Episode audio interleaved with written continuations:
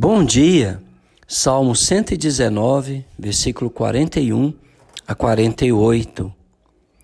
Venham também sobre mim as tuas misericórdias, Senhor, e a tua salvação segundo a tua promessa.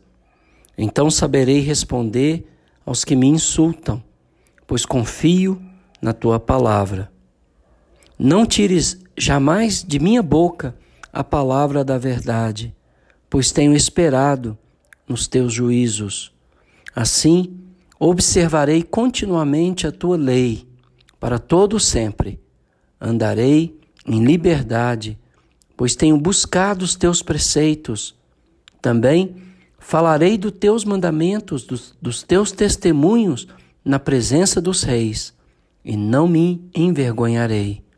Terei prazer nos teus mandamentos, os quais eu amo.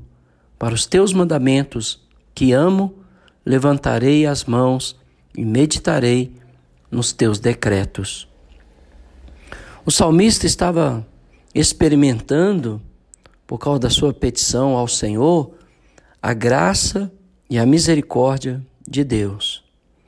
Essa mesma graça que impeliu o salmista a buscar fielmente a lei do Senhor e a direção do Senhor para a sua vida, deveria nos impelir a fazer a mesma coisa. Porque como nós temos sido alvos do amor de Deus, da bondade de Deus, da misericórdia dele, é a razão pela qual nós não somos consumidos. É a sua misericórdia, é a sua graça. E aí, o salmista então, ele pede para que o Senhor não tire dos seus lábios a, a sua palavra, para que ele possa responder àqueles que o insultavam.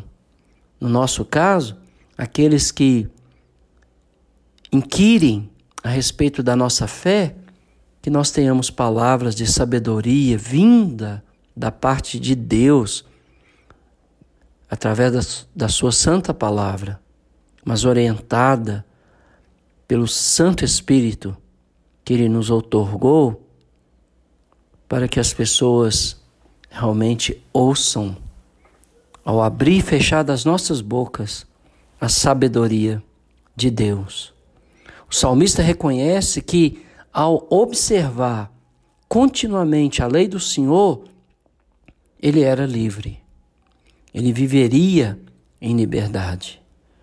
As pessoas querem ser livres nos dias de hoje, mas sem respeitar os direitos dos outros, sem temer e obedecer a Deus.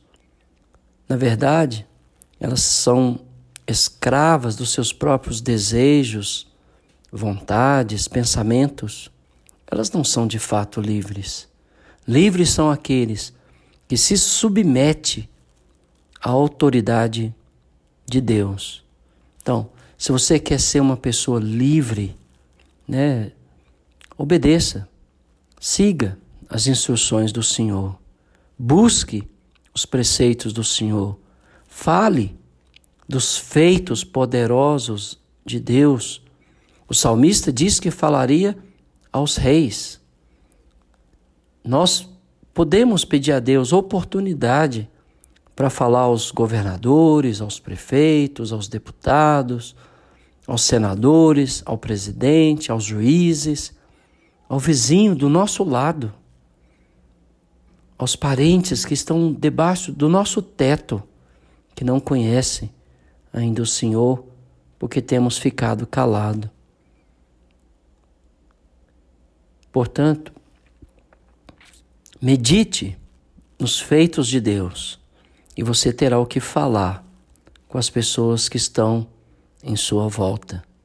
Mas Deus também pode nos colocar numa posição de falar às autoridades desse país sobre a santidade e a beleza da palavra do Senhor, dos ensinamentos do Senhor. Que você possa ter prazer nos mandamentos de Deus. Não simplesmente obedecer por obedecer, mas obedecer com alegria, com aquela disposição alegre por estar fazendo aquilo que a palavra do Senhor nos instrui. Que o, que o seu amor seja os mandamentos do Senhor. O salmista amava e por isso ele meditava nos decretos do Senhor. Eu sei que nós ocidentais não temos esse costume da meditação, mas nós precisamos desenvolver essa arte de passar tempos onde estaremos meditando no amor de Deus, na palavra do Senhor, nos feitos do nosso Deus. E nós vamos crescer na graça, no amor, na misericórdia, de uns para com os outros e, acima de tudo, para com Deus. Que Deus abençoe o seu dia de uma forma muito especial.